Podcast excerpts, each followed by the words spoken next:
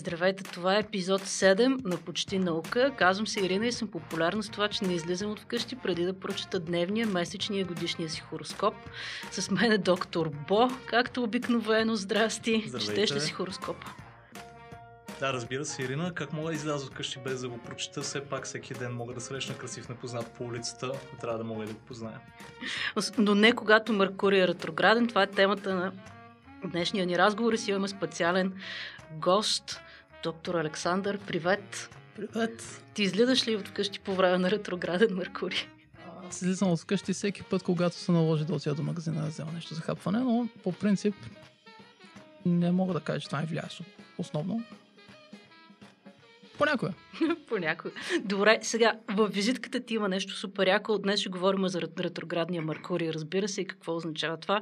Не за астрологията, ами за астрономията. Може и за астрологията. О, добре. Не знаеш какво си пречи, ще говорим и за астрология.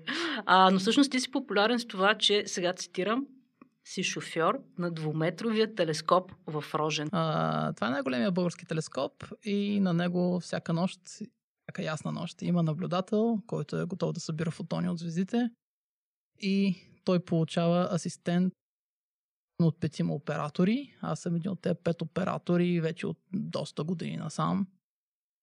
Така че в такъв контекст съм шофьор на двуметровия телескоп, обаче нямам книжка. Сега, за ретроградния Меркурий. Да започнем с това, което аз знам за Меркурий и те са много интересни неща. Сега, първо, ретроградността на планетите е оптична иллюзия. Значи ретроградността на планетите не е иллюзия, то е нещо, което се наблюдава. По принцип, думата планета първоначално идва от движещо се тяло на фона на звездите. Нали, корена е древногръцки. А, тоест, когато древните са наблюдавали планети, те не са си представили големи топки от а, дали ще е газ като при газовите гиганти или скали, а просто нещо, което се движи по небето те се наблюдават обикновено да се движат в една и съща посока. А ако гледаш така, че нагоре ти е север, наляво, т.е. на изток по небето, обаче в някакъв момент спират и се обръщат надясно, т.е. на запад. После пак спират и се връщат наляво. Това си е нещо, което се наблюдава видимо от Земята.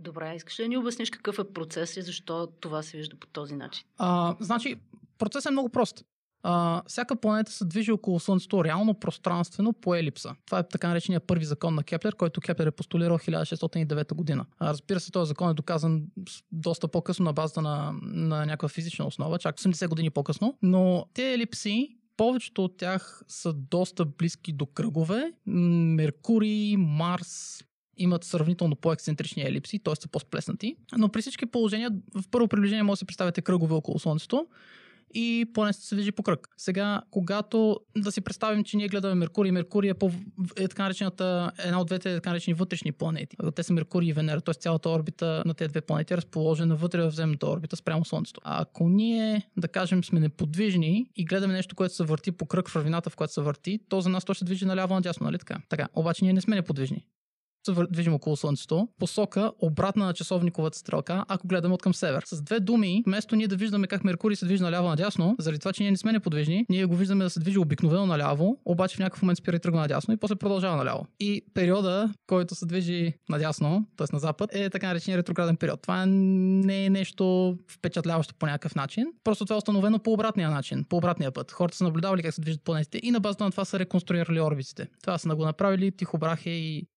Йохан Кеплер в началото на 17 век. Браво на тях. Добре, знаеш ли какво четах? Сега ще ми кажеш дали е така, че Венера и Оран по принцип се движат в посока различна от тази, на която се, по която се движат другите планети. Всички планети се движат в една и съща посока около Слънцето и тя е, ако гледаме от към северния полюс на планетата, се движи обратно на часовника. Това е валидно за всички планети, за почти всички астероиди, за всичко Слънчевата система, освен кометите. Това е поради много, естествен, а, поради много естествена причина, просто те са формирани от един и същи протопланетен облак, който се въртял в тази посока. А, Венера, Оран и Плутон са трите големи известни обекта в Слънчевата система, да кажем, които се въртят в обратната посока около оста си, т.е. от към ако гледаме от към северния полюс на Земята, Слънчевата система, те се движат по часовника вместо обратно на часовника, но това е само около си. Около Слънцето всичко се движи в най-същата посока. Аз разбрах за ретроградния Меркурий, между другото, от учителя си по йога, а, който ни беше вързал на някакви странни пози и тъй като не можехме да се отвържем сами, ни обясни как ако Меркурий е ретрограден, не трябва да а, подписваш договори, не трябва да почваш нови неща. Ако си изтървеш телефона, това е защото Меркурий е ретрограден. Ще препоръчаш ли учители си по йога, по йога на зрителите или? Аз вече ходя на фитнес, не ходя на йога. И фитнес батките нищо вече не ми обясняват. Там си говорим. Там знаеш ли на, на фитнесите какво е? Там казват без химия няма физика. Но да се върнем към планети. Сега, принципно, да кажем, движението на Луната влияе на разни неща в Земята, на Земята, като например приливи и отливи, нали така? Влияе ли движението на Меркурий на нещо, ма, наистина научно на Земята Не. или просто така? Защо? А, Не. секунда, чакай малко, искам да се върна към нещо, което каза преди това, което че Меркурий ти е любимата планета и се замислих, затова ли имаш химик в студиото? Защото Меркурий е единствената планета, която е, има също има като химичен елемент. Да. Окей, добре. Това обяснява доста. Не, влиянието при всички положения е гравитационно. Значи на големи разстояния телата се влияят само гравитационно. Защо? Много просто. Има четири основни а, вида взаимодействия в природата. Те са двете ядрени взаимодействия, електромагнитното и гравитационно. Обаче така се получава, че на големи разстояния всички останали са много, много, много слаби. Значи те са ядрените и електромагнитните взаимодействия са силни на, на малки скали. Електромагнитното взаимодействие на големи разстояния е пренебрежимо, защото големите тела, тела са електронеутрални. Така че всички а, такива сериозни влияния, които могат да се извършват от разстояние, са на базата на гравитация. Ти даде пример с Луната. Примерът с Луната е валиден, защото Луната е на около 384 000 средно километра от нас. А, това разстояние, между другото, се променя от около 350 и нещо хиляди до към 400 и нещо хиляди километра. А, което за космическите мащаби е много, много малко разстояние. Значи, на това разстояние Луната е достатъчно близо, за да може да влияе а, гравитационно по различен начин на различни точки от земната повърхност. А, може да си го представим по този начин, все едно имаме Земята, която е на размери около 12 700 км. Луната привлича близкия край малко повече, отколко, отколкото привлича далечния. И ефективно това, което прави, че все едно раздърпва леко Земята. Сега този ефект е слаб, обаче е достатъчно силен, за да може да повиши нивото на водата в Световния океан средно с около 50 см. И на някои места, да кажем, по планетата, а, заради, заради географията на, на самата брегова ивица, това оказва сериозно влияние и приливите стигат до 15 метра, примерно, на някои места. А Меркурий това не може да го прави, просто е далече. Значи той по същия начин, разбира се, има такова гравитационно въздействие, каквото има Луната, обаче просто е много далече, гравитационната сила отслабва с разстоянието на квадрат. Иначе казано, ако си три пъти по-далече, гравитацията от тебе е 9 пъти по-малка. Значи, сега схемата каква е? А, Луната е на 380 400 хиляди грубо километра разстояние от нас. А, Меркурий, когато е най-близко, е на около 0,6 астрономически единици. Това са 0,6 по 150 милиона. Оф, не ми се смята, 90 милиона. Значи, а, ако вземем 90 милиона, разделим на 400 хиляди, вдигнем на квадрат, ще се получи някакво много голямо число и това много голямо число на нас ни казва колко пъти по-слабо ни действа Меркурий. С две думи, нула. Добре. Не заради гравитация, а заради Меркурий. заради друга гравитация. Знаех си, че има нещо тук с гравитацията. Знаеш ли нещо супер яко, което сега ще ти кажа за Меркурий. И, имам си така нърди шегичка. А, наскоро бяха изпратили космическа сонда, нали така се казва, която 2015 мисля, че приключи да обикаля Меркурий, крашна в Меркурий, която се казваше Месенджер. Сега те много трудно са го направили. Месенджер, защото Меркурий той е вестоносеца. А, обаче как са го направили? Цялото нещо се казва Mercury Surface Space Environment Geochemistry and Ranging. Това някой много е мислил докато го направи О, на Messenger. Да, да, да. А, в а, астрономията, в космонавтиката, всякакви такива ам, абревиатури на, на телескопи, на спътници и така нататък, хората ги мислят по страшно оригинални начини. А, мога да дам много примери, обаче да кажем има в а, астрономията понятия като мачо или като WIMP. Да кажем WIMP е Weakly Interactive Massive Particle. А, мачо е Massive а, забравих вече еди къв си Halo Object. Нали, знам какво е, ама забравих абревиатурата. А, така че астрономите, когато им е много скучно и когато пишат проекти, са много опасни, защото си слагат някакви много безумни имена на, на приборите. Примерно да кажем, неутринният телескоп, който е на Южния полюс, се нарича Ice Cube, което arguably единственият телескоп кръстен на Рапър. Боже, как може да имаме епизод, който нещо не води към моята най-любима държава Швеция?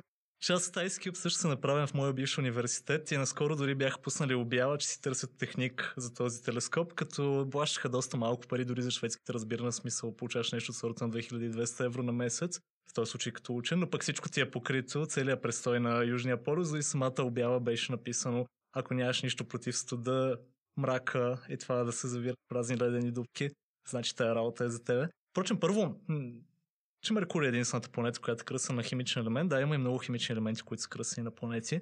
Примерно Нептун, Уран, Плутон. Плутон май малко го отписаха вече като планета. Моя грешка, Уран и Плутон, да. Нищо малка корекция. Добре, аз имам един въпрос, понеже освен химик съм до някъде и геймър. Една от моите любими игри, Tomb Raider, а филма по нея беше направен с Основата му беше това, че в някакъв момент всички планети са се подредили в абсолютна права линия и се случват някакви невъзможни неща, но сега въпросът ми е астрономически орбитите на планетите, докато още говорим за тях, позволяват ли това да се случи? Тоест, има ли... Позволява това да се случи, просто вероятността е супер малка. А, ти като ам, казваш в прав... да се наредят в права линия, трябва да кажеш каква грешка очакваш това да се случи. Нали? В смисъл, да го кажем така, в Слънчевата система между една и друга планета, между орбиталните периоди няма някакви такива много ясно изразени резонанси. Така че всеки път, да кажем, на 4 периода друга планета се подрежда на 3 периода в една линия спрямо нея и Слънцето. Така че има някаква малка вероятност това се случи. Случва се много, много рядко да го кажем. Окей, okay, втория ми въпрос е Постоянно по телевизията се говори за Луната и за, както винаги го наричат, някакви невероятни астрономически зрелищни явления тази вечер, които ще видим, примерно червена луна, синя луна и така нататък. Колко чести всъщност са тези явления и на какво се дължат и има ли такова нещо? Има такова нещо. Значи, като става въпрос за червена луна, синя луна, това са разговорни наименования на някакви реални астрономически явления. Обаче те не представляват нещо, кой знае колко впечатляващо от физична гледна точка. Примерно да кажем синя луна. Синя луна ще ви изложа второто пълнолуние за един месец. По принцип месец е ориентиран, гражданския месец е ориентиран прямо средното време между две пълнолуния, което се нарича а, синодичен период на Луната. То е 29,53 дни. Обаче, ако направим всички месеци 29,50, няма да ги направим 29 дни, 29 или 30 дни, ако ги направим, няма да може да сложим, да вместим цял а, брой месеци в една година. А, затова са обикновено по 30 по 31 но реалният граждански месец е малко повече от а, времето между две пълнолуния, така че има някаква малка вероятност да имаш пълнолуния на 1, примерно март и след това да имаш пълнолуния на 30 март. И това нещо се нарича синя луна. И това се случва не много често, ама не е нищо впечатляващо. Това е просто въпрос на нашия си календар. Нали, оттам идва израза на английски луна си на Blue Moon, нали, нещо, което се случва рядко. Червена луна хората обикновено наричат а, Луната наблюдавана при, по време на пълнолунно затъмнение, което се случва грубо два пъти годишно и се наблюдава от дадено място на земната повърхност грубо един път годишно. Не е нещо, кой знае колко рядко. Поради, просто, просто поради отсветяването на Луната, когато Луната влезе в пълната сянка на Земята, все още претърпява малко осветяване от разсеяна светлина от земната атмосфера и тя обикновено е червена. Така че в зависимост от това на какво разстояние е Луната от Земята по време на това пълно лунно затъмнение, можем да имаме а, различна степен на отсветяване на червеното, така наречената скала на Дънжон. А, но на страна от това, това е просто разговорен термин червена луна. Супер луна, а, обикновено под супер луна се има предвид а, впадение на пълнолунието с така наречения перигей, когато луната е максимално близо до Земята около 355 000 км. Съответно има най-голям видим ъгъл размер, т.е. изглежда най-близко също. Добре, накрая мал, малко, малко за астрология. Няма как да се размина без астрология. Първо, бъркат ли хората с какво се занимаваш? Казват ли ти, ти си доктор по астрология?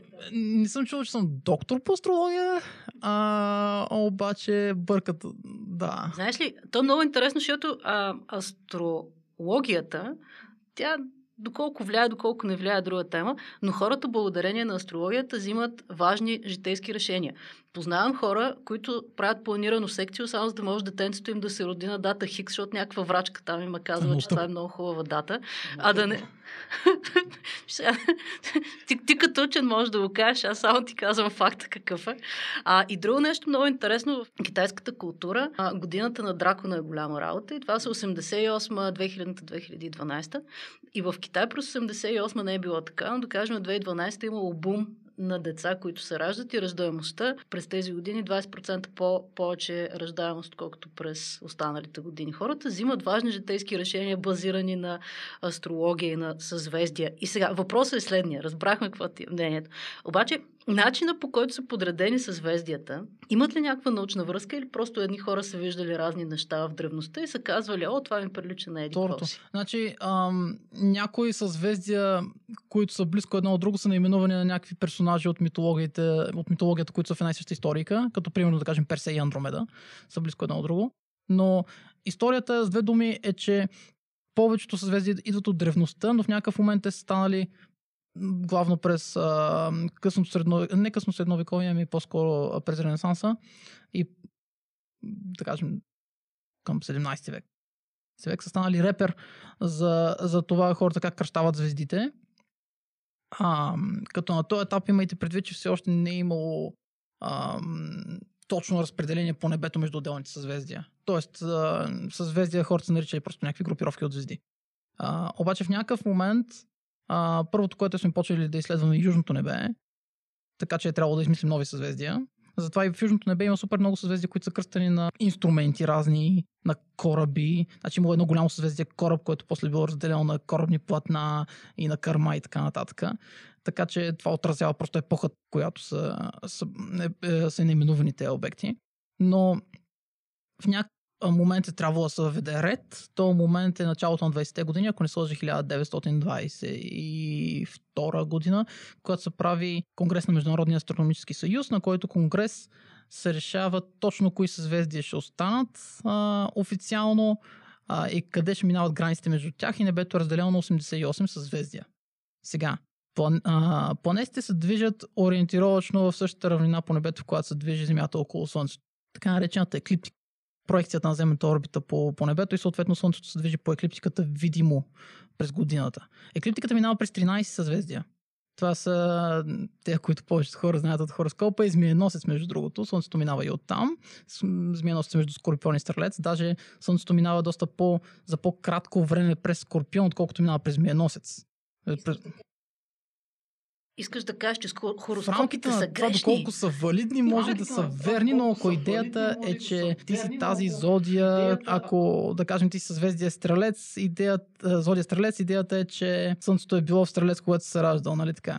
Да, ама не е съвсем така. Поради две причини. Първото, което е, Диакалните съзвездия с 13. Второто, което е Слънцето не минава по-равно през всички тези съзвездия, не минава по, по един месец през всички тези съзвездия, очевидно. През някои минава повече, през други по-малко. През Дева минава примерно за, мисля, че 40 дни, за Супер Скорпион минава само за около 7-8 дни. Третото, което е а, има изместване от едно съзвездие, което идва поради факта, че подобно на приливите от Луната има още един такъв ефект, който върху, върху Земята, който кара земната ос да се завърта малко с времето. Това завъртане е конусовидно завъртане, което не е около 26 000 години за цял оборот. Така че, ако да кажем това, цялата тази шашмалогия с съзвездията е измислена преди около 2000 години, 2000 върху 26 една 13 имаме завъртане от около едно съзвездие, което с две думи значи, че аз съм роден на 8 март, това съпада зодия Риби по а, стандартните хороскопи, обаче аз когато съм бил роден, всъщност Слънцето не е било в Риби, а Водолей.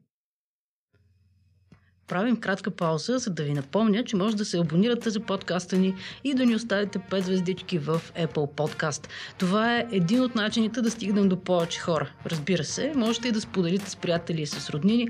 Това ще значи наистина много за нас, защото никакво количество реклама не може да се сравнява с препоръката на някой, на чието вкус се доверяваш. Аз, например, така открих подкастовете. Надявам се, че все повече хора ще го правят. Междувременно може да научите повече за нашата продуцентска компания Procasters на нашата страница procasters.co. Там ще разберете и за останалите проекти, които правим, включително ако искате да имате собствен подкаст. На среща сме!